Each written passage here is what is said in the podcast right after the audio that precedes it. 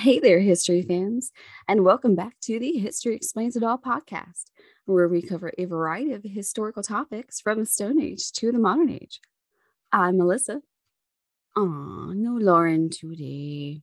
Yes, unfortunately, Lauren's going to be unavailable to record for the next couple weeks or so, but she will be back. I promise she will be back. And until then, I'll just be sitting here staring at a blank wall talking to you, lovely listeners. There's not too much scarier for an extrovert than sitting by themselves. Although, speaking of scary, how about we get into today's topic, shall we? so, today we are bringing you six supposedly haunted cemeteries from around the world. There's actually seven. I added a bonus. Stay tuned for the end. If anyone has actually been to any of these cemeteries, definitely let us know hit us up on our social media. Love to hear from you. And it doesn't have to even be from these cemeteries. Any cemeteries, graveyards nearby that you've gone to, any paranormal experiences you've had, anything. It's spooky season, or really any time of the year I'm up for this. Post it, add it. I want to hear. Lauren and I really like this stuff. We're also major taphophiles. And we love cemeteries and graveyards. And for anyone who's not familiar with the term taphophile, it just means someone who likes cemeteries and graveyards, the histories of them, and evolution of tombstone designs over time, things like that. Speaking of tombstones, how about we dig a grave, jump in, and get started? So, first on our list, we're going to go all the way to Italy to Palermo and the cemetery of the Convent of Capuchin Friars, also known as the Capuchin Catacombs. And apparently, the practice of mummification, particularly in Sicily and Palermo, has been a very long time tradition there, which I was not aware of. This particular cemetery was actually built to house the remains of Capuchin friars and began in 1534 at the Church of Santa Maria della Pace, which is the, Church of the Lady of Peace. And originally, they had built a pit in the floor in order to bury the dead in. However, about 40 years or so later, by 1597, the Order of Friars had actually grown so large that they had to create a new way of burying the deceased. And it was because of this they started using the caves behind the altar of St. Anne and digging out the catacombs. And this took about two years. When the mm-hmm. living friars of the community began to exhume the corpses of their deceased brothers, they came across something incredible and yet I imagine very horrific, particularly for the time. The buried bodies that they had put into the pit had been found and naturally mummified. And it was even said that their faces were still even recognizable. So I can certainly imagine the shock and horror on their faces when you go to dig up your deceased brother's you know skeleton expecting a skeleton and you get a mummy wow just wow but instead of just reinterring their brothers, the Capuchins actually decided that this mummification process was an act of God and decided to actually display these bodies in niches carved into the catacomb walls. And the first body to be set up as a relic was the body of Friar Silvestro de Gubbio, and he can actually still be seen to this day in the brown robe and headdress that he was buried in in the 1500s. And I think he's actually set up near the front entrance of the catacombs. And you can actually see a picture of him. He's holding a sign that states his name, as well as the date commemorating his interment in the catacombs as October 16th, 1599. Just wow. so after these 45 mummified bodies were found, news traveled fast throughout the region, throughout the country, people came all over to view these quote miraculous corpses and even asked the friars if they would be allowed to be buried within their walls of their church. Because if this is an act of God, you want to be buried near it, it's sacred, it's holy. And eventually, the demand for lay people wanting to be buried in these sacred walls became so much that in 1783, the friars decided to allow anyone to be buried in the catacombs that requested. So to because of this, they began excavating even more expansions into the cave and as well as several different corridors. And these corridors were actually become organized uh, by social status, sex, and profession. And with so many people being buried in these catacombs, both of the convent and not, and so many people coming to view these bodies, the catacombs actually became a sort of museum of death, and you can still go and view it today. So there's a corridor of women where you can see mummified women. They're in very pretty embroidered clothing. There's a section called the crucifix, and that is actually dedicated to the bodies of virginal women. And the corridor of men, you can see the remains of the reigning bodies of some of Palermo's more prominent families. And the corridor of professionals, you can find mummified bodies of painters, lawyers, doctors, military men, etc. And it doesn't just end there. So, according to the website palermocatacombs.com, between the 1600s and the 1800s, thousands, thousands of people, especially the very wealthy and very rich celebrities of Palermo, gained an internal tomb at the catacombs here. And I think the thousands probably comes from waves of plague academ- um, epidemics and around that time. But if you were very, very wealthy and very, very generous with your donations to the friars and the church, they could actually immortalize you by using the friars' mummification process. And that would go as such. So, after discovering the original 45 bodies, the friars continued to mummify their dead and their deceased brothers. And they seem to have sort of perfected a method not too long after realizing that this cave that they use is really good at actually mummifying because of the temperature and eh, low humidity. So after a body would be dead, they would take it and lay the body in a, a colatoio, I think is how you pronounce it. It's a preparation room. And their organs would then be removed and the areas filled with straw or bay leaves to aid in the dehydration process. The dead would then be laid down on tubes of terracotta, which allowed the bodily fluids to be drained away as the body desiccates over time.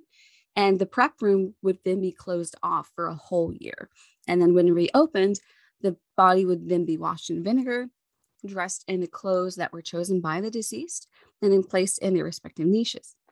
And apparently, mm-hmm. according to the website, in times of epidemics, the body would also be bathed in arsenic, which also had a tendency to mummify people. Also, did not know that. So by 1880, the cemetery actually had to close due to overcrowding. And by close, I mean no more burials there, because you can certainly still go visit, and I would absolutely love to.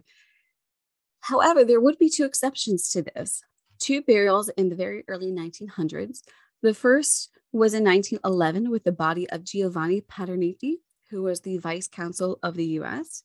And the second was in 1920 with the two year old body of little Rosalia Lombardo.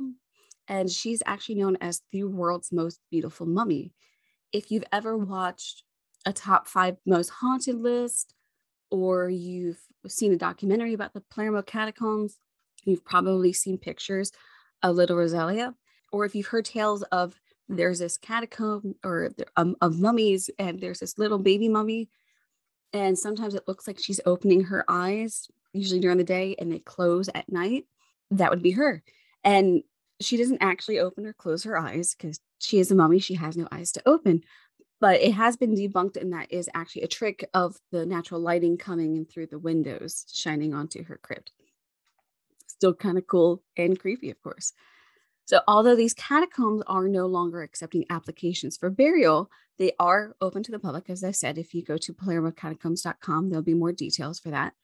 And there are approximately 2,000 mummified bodies in this one area alone, which actually makes these catacombs the largest collection of mummies in the world in one location. So now we're going to move into the Czech Republic here and we're going to go to Prague to the Old Jewish Cemetery. And the Old Jewish Quarter Cemetery was founded in the 15th century.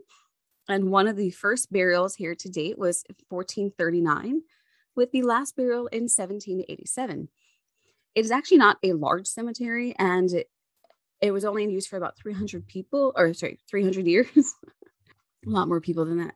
But the burials are certainly unique where graves at the cemetery are anywhere between 10 to possibly 12 feet deep, with bodies stacked on top of each other within these graves.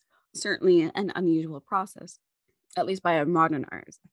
So, one of my sources notes that there is around 12,000 tombstones here in this one small graveyard, many of which are actually decorated with various motifs such as plants, animals, and professional signifiers. And the cemetery is actually said to hold up to 100,000 bodies, again, stacked all on top of each other. And the reason that the cemetery stopped accepting burials in 1787 is that there was a new law put into place at the time that stated that people could no longer be buried in areas where they were living because it's a health issue. And if you know anything about the plague and the different waves of it coming in the 1300s and in the 1600s and in between, you got to take your dead out of the city limits because it certainly affects the living. So, among those buried in this cemetery includes uh, Rabbi Judah Loew Ben Bezalel. I'm not sure if I pronounced that correctly, but he is supposedly the rabbi who created the story of the golem. And his tomb is actually topped with an ornate headstone that actually has a decoration of a lion on it. And if anyone likes really, really, really old movies, there is a very, I don't know if it's a whole film or just pieces of it, but there's a very old silent film, black and white, very early 19 teens, maybe very, very early 1920s, but it's about this, the, the, the creation of the golem. And it's actually really well done, especially for back then. If you're interested, look it up. It sh- there should be at least clips online somewhere. If you like old films, definitely check that one out. Here you'll also find different motifs on the tombstones, as I mentioned. So if you find a tombstone with a books on it, those are for cantors. And if you find scissors, those are tailors. If you see a headstone with grapes on it, usually denoting that someone had led a very prosperous life. And being a cemetery, of course, it's going to have tales of hauntings and ghosts and apparitions and spirits. Although I, I will admit that some of the cemeteries I found, like the one I, that I spoke about previously, not all of them have hauntings associated with them, but the ones that Lauren helped me research, like this one, do. So I apologize. Not all these are going to have ghost stories associated with them, but they are all certainly strange, unique, creepy, and perfect for Halloween.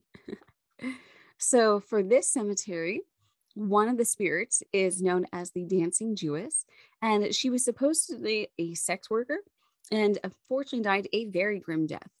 So she died by apparently being beaten by a whip on Good Friday.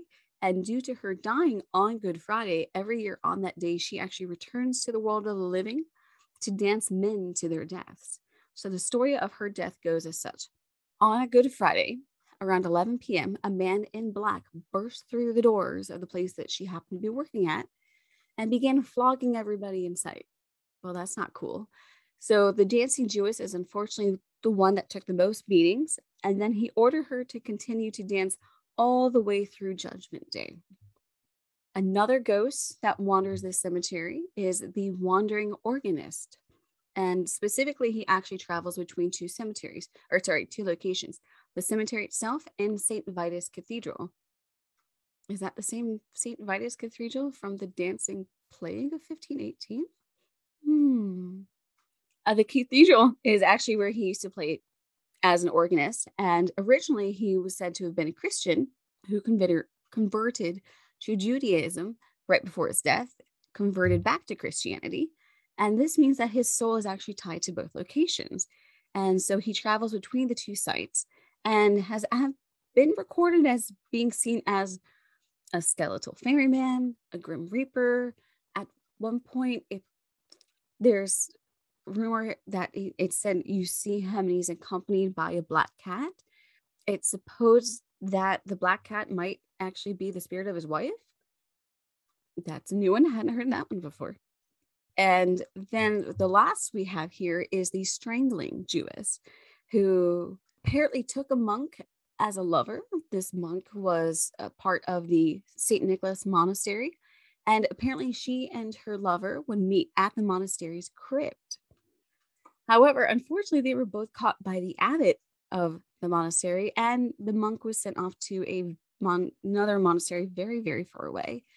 And she was said to have gone crazy and constantly go and hide in the crypt at St. Nicholas Monastery, would scream and cry for her lost lover. So at one point, the abbot decided he would try to go over there and calm her, but it, it didn't end well for him, unfortunately. And she apparently ended up strangling him.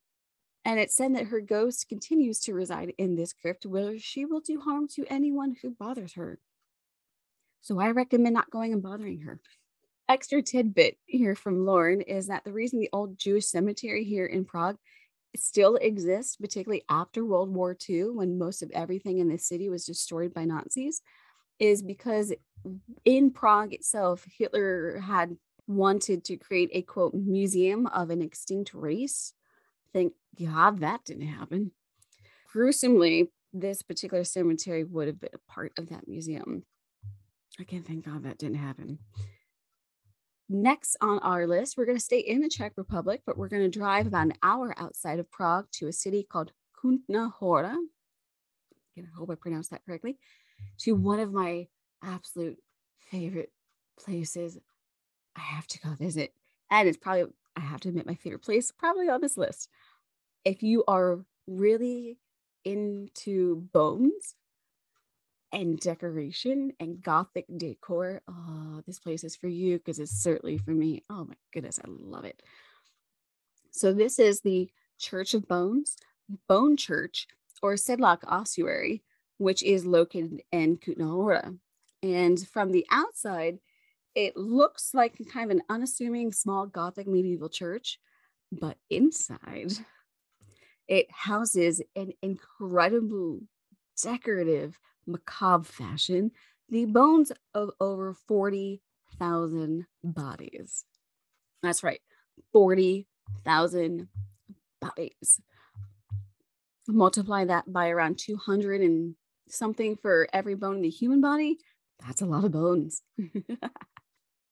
so, every single piece of decor in this ossuary is actually made from human bones. There's a giant, massive chandelier inside that is actually said to contain at least one of every human bone. There are two large chalices. And when I say large, we're talking it, from the pictures, it looked like at least four feet tall. And they're actually set in carved niches in the walls. Six bone pyramids that I think are probably around 10 to 12 feet tall, maybe. Skull candle holders, four Baroque candelabras, and even two bone monstrances, which I looked it up and it's supposedly something that holds the Eucharist. And there's even an entire coat of arms in the in this ossuary made solely of human bones. And also throughout the church, you will find bones that are hung like decorative crepe paper from the ceiling, of the bone garlands essentially gorgeous in a very macabre fashion. And and don't think of it as more of a, a disrespect for the bodies that were there, kind of like the Paris catacombs. It's all more of a very respectful life and death perspective memento mori. I don't think that if they thought it was disrespectful, this wouldn't have happened.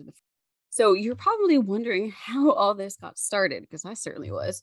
So, according to sedlakossuary.com, in 1278, the King of Bohemia sent Henry, the head abbot of the Sedlec Cistercian monastery, on a trip to Jerusalem. And when the abbot returned home, he had with him a jar of holy soil, which he said was dirt from Golgotha.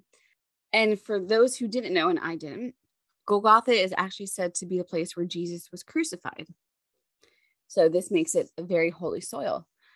Henry then scattered this dirt on the cemetery grounds. And because of this new and probably rare at the time holy relic, many came from all around with requests to be buried near this very special monastery, which has now had an extra layer of holy added to it. And because of this, the monks decided they needed to expand their cemetery. So by the early 1400s, a Gothic style church was built near the cemetery and the basement began to be used as an ossuary because the cemetery was now overcrowded with 30,000 dead wanting to be buried with this soil from Jerusalem. So the cemetery is overfilled. Now they're using the basement of the church as an ossuary, which over time also became overfilled and overcrowded. So eventually, the Schwarzenberg family and the monks of the, the, the monastery, the church, asked a local woodcarver carpenter named František Rindt the 1860s to task they tasked him with rearranging these bones and it took him a few years. So by 1870 it was all finished. I'm not sure if the schwarzenberg family or the monks in particular had any plans on how they wanted the arrangement to look like but everything that you see decorative wise inside this ossuary is all the creation of Rindt himself. Even the Schwarzenberg coat of arms that I mentioned earlier, which is all made of bones, if you look in the bottom right hand quadrant, you'll see a raven pecking at a skull, which apparently is, I don't know if that's on the Schwarzenberg coat of arms, but it's supposed to signify the family overcoming Turks in battle or something like that. So there's a lot of very specific details. He even actually, in one stairwell in this place, he actually even took bones and essentially made his own signature saying that I made this in 1870. It's really cool. Rindt was apparently also responsible for bleaching every single bone to ensure uniformity. And I really hope he had help with that. Because again, that's 40,000 dead and over 200 bones per human body. That's a lot of bones. Unfortunately, there really isn't a whole much, a, a lot on the history of the church that I could find, any particular people that were buried there, or the part that I'm really curious about how Rindt actually created these really magnificent macabre works of art. Although there isn't much written info, you just gotta look at the pictures. They really just speak for themselves and probably do a better justice for this than I can. You absolutely gotta check these out. If again, if you're really into gothic decor and bones and just macabre decoration in general, oh check it out because it's gorgeous. Gorgeous, gorgeous. I, I probably couldn't do it any justice more than just the pictures can. So now we are heading all the way across to Russia to a place literally called the City of the Dead. And this is located in Dargovsk, Russia. And this is actually a place where the locals in the area would bury their family along with their clothes and belongings. So, this City of the Dead actually stretches for about 10 miles and within it are over 100 crypts. And what's really interesting about this place is not knowing what it is, it looks like small cottages of sorts or small thatched mountain valley housings. So you think it's more of a, a community of living people, but it's crypts to the dead. Interesting. So it's believed that there are more than 10,000 people buried here with many of the crypts actually housing entire generations of families. And as I said, they look like they're made of thatched roofs, but they're not. They're stone, and the roofs are actually curved up to a point. And some of the, the larger crypts actually have walls that curve inward as well. And they are made of stone, as I said, and likely to have been mortared with lime or clay. And within the buildings, you'll see small square windows or holes uh, in which you actually would put the bodies in. And for anyone who's interested in architecture, inside the, the these crypts, depending on the size, you'll either have groin vaults or barrel vaults in order to support the frames of these crypts. Some of the biggest crypts actually even measure between two to four stories high. That's a lot of family members. And it's believed that this necropolis actually dates back to the 1300s, and the last known burial happened in around the end of the 1700s. And over time, as I said, it grew to resemble a mountain village within this little valley. And unassuming, if you did not know it was a crypt or a city of the dead, you would have thought it was just people's houses. Positioned on the highest point within the valley, overlooking all these crypts is actually a watchtower, which is said to watch over the dead. And this is believed to belong to the Momserov family, and it's about 15 meters high, which I think is roughly 48 feet tall, give or take. And there are several stories that are associated with this burial ground. And of course, you got to have some spooks. So, one of them is if you went looking for this place, you never return. Hmm.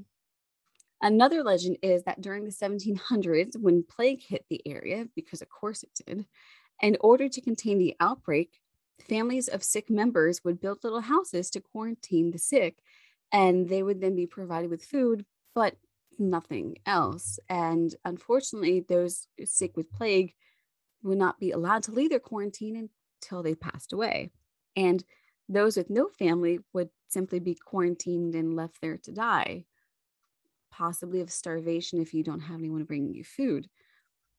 Located in front of these crypts are wells, and it's actually believed that if you toss a coin into the well and it hits one of the stones, then the family member that died there has passed on and is at peace. And what's really interesting about these crypts, aside from it's literally just a city of the dead, a necropolis, is that the bodies themselves are buried here in small structures resembling a wooden boat but you're in a mountain valley and there's really no large bodies of water near this area. So it's curious as to why a boat.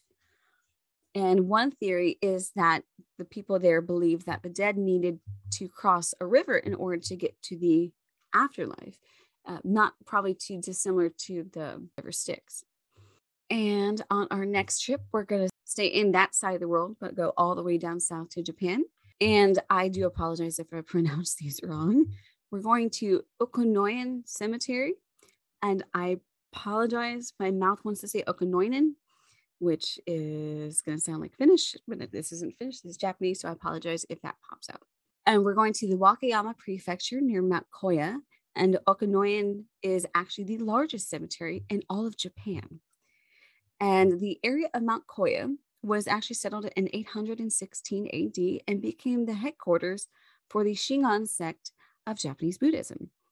And over its very long history, it has actually built well over 100 temples in this area. And because it is massively important to the Buddhist segment of Japan, it was actually named a UNESCO World Heritage Site in 2004. So the temples and cemeteries in the area started with the monk who founded this Buddhist complex here, Kobo Daishi, and the cemetery and temples surrounding his grave. So they're all built, he has a mausoleum and everything's built around the mausoleum. And there's a room in the mausoleum which is lit by literally thousands of lanterns daily. So, according to the tradition in the area, these lanterns have actually been burning at, at his mausoleum since his death over 1,000 years ago. So, it's said that throughout his teaching, Kobo Daishi became very renowned and very respected by very many people, including members of the Japanese imperial court. And it is believed by the monks that still practice Buddhism in the area that Kobodaishi is actually not dead, but that he is in a very deep meditative state. And he is continuing to pray in this, for those who are in the cemetery, for the monks that live there, for the travelers, all the while waiting for the second coming of Buddha. Now, if you do approach the mausoleum of Kobodaishi, one thing to absolutely remember is food, beverages, and especially photography is not allowed at all in the cemetery out of respect. And there are some off limit places within the mausoleum, such as the resting place of Kobodaishi. So apparently, twice a day, high ranking monks from the order will actually take meals to his resting place but only very few are allowed to actually enter where his body resides. Although that place is off limits, the rest of the museum is open for tourists, and here you'll actually find a meditation room and, as well as the Hall of Lanterns. Now, there are two main entrances into this two kilometer long cemetery, so it's very big. One of the major thoroughfares is the Ichinohashi Bridge, which is First Bridge. And this path will lead you into the cemetery as well as the, the woods surrounding the cemetery, which you'll find even more tombstones. And at either entrance, first bridge or second bridge, it is expected that any visitors come in, they bow, and they pay respect to Kobo Daishi before crossing the threshold into the cemetery. So the site, however, is not known only for his tomb. There are over 20,000 graves here. Many of the graves are monks who wanted to be buried near Kobo Daishi, but you'll also find graves of well known and respected leaders throughout Japanese history. You have a modern section now, which is dedicated to various corporations and businesses. It's also home to some unique and strange headstones, too. Uh, if you are familiar with some the history of Japanese uh, feudalism and feudal lords of Japan, two of the most famous are actually buried here Oda Nobunaga and Toyotomi Hideyoshi. And as you're walking around, uh, more so in the modern section of the cemetery, you'll see tombs with giant spaceships and giant cups, which sounds very unusual, of course, until you find out that the spaceship one is actually a dedication to former employees of astro- an astronomical company. And the cups one is for former employees of a coffee company. You'll also find many graves of beloved pets in the area. And very interestingly enough, there is even a specific monument that is built by a pesticide company as a commemoration to all the insects that they've killed, which sounds rather very Buddhist to me in the first place. I like it. Two main paths into the cemetery will then lead you to Gokusho Offering Hall, which actually resides near a row of Jizo, which is a type of Buddhist statue which is said to watch over children, souls of the deceased, and travelers. And here you can actually see many visitors make offerings at these statues by tossing water into uh, um, onto them. You'll also see many of them wearing red aprons. And this is actually a practice done by parents who have unfortunately lost their children and are asking the Buddha to watch over them. So if you take the Gobyobashi Bridge, which is set behind the Jizo statues, it will lead you to the inner grounds of the complex, leading you up to Daishi, Kobo Daishi's museum. And here again, you are asked to bow and pay respects to Kobo Daishi before entering the inner sanctum. And again, no food, drink, or photography are allowed. And then once you make your way to the inner sanctum, you'll find the Torodo, which is the Hall of Lamps or the Hall of Lanterns. And this is a, a main area for worship. And when I said thousands of lamps, we're talking tens thousand lanterns, which ever since the sect began, worshippers have actually donated lamps over time. So it's grown to a very big size. And again, they have to be kept lit daily. Now, in the basement of this Hall of Lamps, you can actually find 50,000 tiny little statues, which were apparently donated to the cemetery in 1984, marking the 1150th anniversary of Kobo Daishi's state of eternal meditation. And there really isn't, actually, I couldn't find any hauntings, paranormal experiences, or anything like that, particularly related to this museum, uh, this cemetery, because it's not really what it's built for. It's not just a grave or a cemetery where you just bury the dead. People go there as a meditative retreat, if you will. But because it's a Buddhist cemetery, it's it's it's a bit different as well. So you're going and you are paying respects. It's very serene. It's littered with cedar trees, which I bet smell really nice. And you can go during the day and take tours. You can actually go there at night and the monks will give you tours. But where a lot of people might walk through a cemetery, whether during the day or at night, and kind of get a very creepy feeling, I've looked around and I've watched videos, and no one has ever said that they feel uncomfortable at this cemetery. They feel very calm and relaxed. It's very peaceful. It's very zen. I, I don't think that there's probably any paranormal activity related to this specific cemetery. And next, we're going to go all the way across to South America and down to Lima, Peru, to the Cementerio Presbiterio Matias Maestro, or the Presbyterian Cemetery. And this has been in existence since May 31st, 1808, and is actually the oldest public cemetery in all of South America and it was commissioned by Viceroy Fernando de Abascal and was built between 1805 and 1808. And The cemetery was actually designed by a man named Matias Maestro, and he was he actually emigrated from Spain to Peru in 1790. And when he came to Peru, he actually became a Catholic priest and began dedicating to himself to quote renewing the churches and altarpieces with the latest fashion styles, which at the time was neoclassical. And he would eventually become the general director of Lima's Public Beneficence Society in 1826 and uh, died in 1835. It's here that you can find approximately 766 mausoleums and 92 monuments, all in neoclassical design. So the style of the crypts and tombs in relation to social status is somewhat apparent here at this cemetery. The largest and most decorated are, of course, of the very rich. And those with some money, but not the very rich, are buried in spaces called los niches, which are rectangular structures, more like smaller, I guess, mausoleums, but not a whole mausoleum. And the common folk in the area who did not have enough money to build stone structures for their families are buried in ossuaries. Uh, also, space is kind of premium, so that is something that a lot of people tend to do. One of the major areas of the cemetery is actually known as the Cripta de Eros.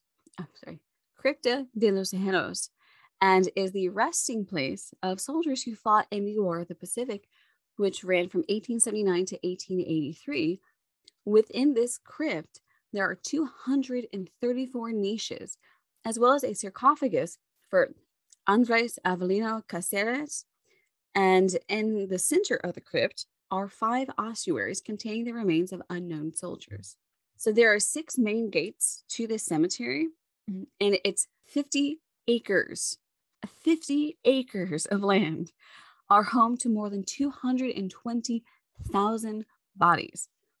It's a very big cemetery. And because of its history and that it's still in use, it was actually declared a National Historical Monument in 1972. And they obviously have very many famous people from Lima's history buried here, let alone Peruvian history. And of course, we have more hauntings. So one of the people that haunts the cemetery is a young boy named Ricardo Espiel, and he was apparently the son of President Manuel Prado's secretary. And he died in 1893. He was only six years old at the time.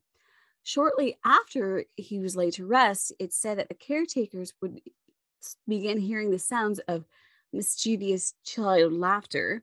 And strange things began occurring at night, such as items falling without being touched. And some say they even saw little Ricardo dressed in a nightshirt wandering the cemetery, this, of course, spooked people. And in an attempt to appease little Ricardo's spirit, it's believed that people began leaving offerings at his tomb. They would leave items such as food and flowers, and even ask him to watch over the health of their own children. There's another grave in the cemetery known as the Pavilion of Suicides. And this is where several people are buried who are apparently connected with witchcraft and the supernatural. And one of the tombs is that of the quote, bad witch, who was actually, her name was uh, Gregoria Camacho. And her grave apparently is special because it's the only one in the entire graveyard with a skull and crossbones marked on it. Interesting. Uh, it's also said that it's a place where people who wish to practice witchcraft today gather at the cemetery. I wonder what kind of witchcraft they're performing. There's so many different kinds. Others buried here at the Pavilion of Suicide include the haunting story of apparently a real life Sweeney Todd. Uh, apparently, he was known as the Asian barber and worked at Capon Street and was known to murder his clients. But before he unfortunately could be captured by the police, he killed himself. And also, there's supposed to be a real life Romeo and Juliet esque story of two lovers buried here.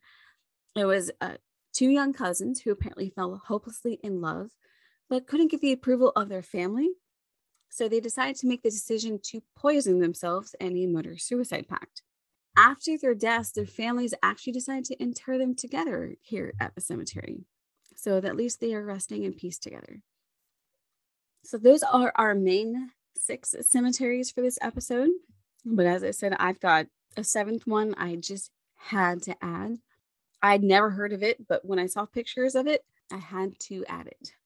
So this would be the world's biggest cemetery. How did I not ever hear this before? I'm not really sure.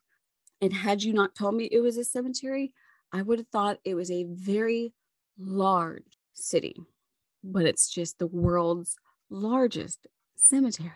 In the city of Najaf in Iraq, you will find the Islamic cemetery known as Wadi Salam. And I've seen it also written as Wadi al Salam. I don't know if there's a difference. Most of my sources said Usalam, so that's what I'm going to go with. And it actually translates to Valley of Peace.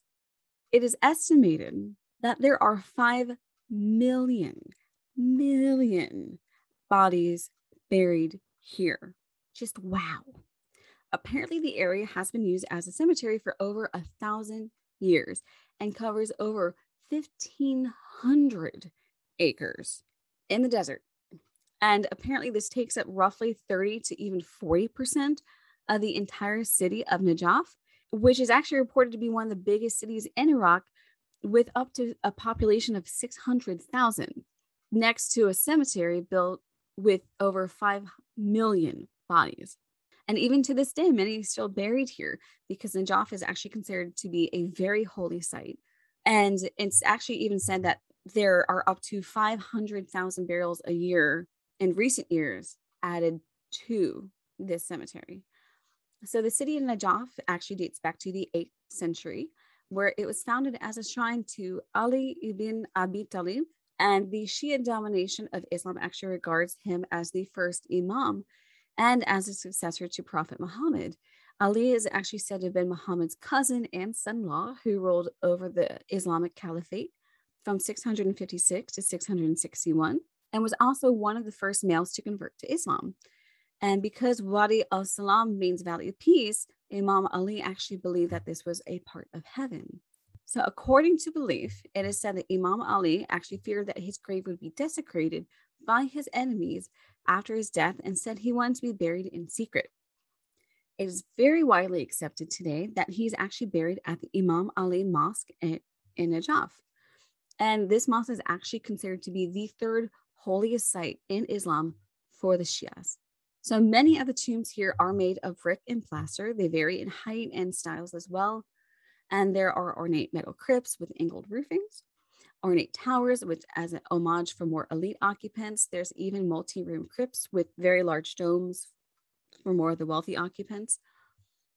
As the cemetery has grown, especially in more recent years, many tombs have actually had to move to underground vaults, which can only be accessed by ladders. Unfortunately, because above ground space is at a premium, those buried underground may not necessarily have above ground markers to denote where a loved one is laid to rest. That's rather sad. But you can find many, many people here throughout the history of Najaf. Aside from common folk, you can also find kings, princes, their companions, sultans, prophets, other imams, scientists, etc. Some of the burial rituals here that uh, that are still performed have actually been passed down since the time of uh, the creation of the cemetery. And here, bodies will be washed and wrapped at the cemetery while funerary prayers are said inside the mosque. The deceased is then carried around the mosque three times while Quran verses are recited. Although the land of Najaf is no stranger to conflict, unfortunately, during the last hundred years or so, it has seen a major increase. But because of this, the government has tried to preserve the burial grounds from being desecrated. So in 16, uh, 16, 1966, the 64th General Endowment Act was passed as an attempt to stop violence taking place in and around the holy city of Najaf. And more laws were enacted in 1999 with the hope of increasing the protection uh, around the city. Unfortunately, despite these plans and the laws put in place, this hasn't stopped people from desecrating these tombs more so the people that are doing the fighting. So apparently, some of the militia will go and hide behind the tombs, and then from there ambush their enemies. Uh, and, and just a lot of fighting in the area. So it's not uncommon to see grates and pieces from the tombs and crypts lining the roads around the cemetery, which is really, really sad. However, because of its massive long-standing and ongoing use within Islam, Wadi Salam became a UNESCO World Heritage Site in 2011. And in my source notes, there's actually a link to a brief 15 minute documentary on the cemetery itself. And it also talks about the people that work there, the undertakers and grave diggers. And it's a very informative, but very solemn documentary uh, about what it's like to actually work there at the cemetery, which I imagine would be rather quite difficult to do. And on that, that concludes our tour of world cemeteries for today. Thanks for checking us out. I hope you enjoyed our very spooky episode. And if you liked it, please feel free to leave us a rate and review or stars on iTunes. It really helps people to find us. And if you want to get in touch with us and share any paranormal experiences, pictures of spooks, graveyards, cemeteries, you can contact us through our email, which is historyexplainsall at gmail.com. You can hit us up on our Facebook and our Instagram, which is History Explains It All underscore podcast. Our posting platform now also allows us to post polls and questions to Spotify. So if you happen to listen to us from there, check our episode notes out in Spotify for any polls or questions that I've posted related to recent episodes. And we can actually have a discussion back and forth on there. I will also be covering our social media accounts until Lauren gets back. So please excuse some slight delays in posting because I'm technology challenged and I'm kind of new to social media in terms of consistently using it. So bear with me for the next couple of days and trying to figure everything out. With that said, I guess I'll close it off for today. You stay spooky, and we'll see you all next week as we continue to trek through history to explain it all. Bye.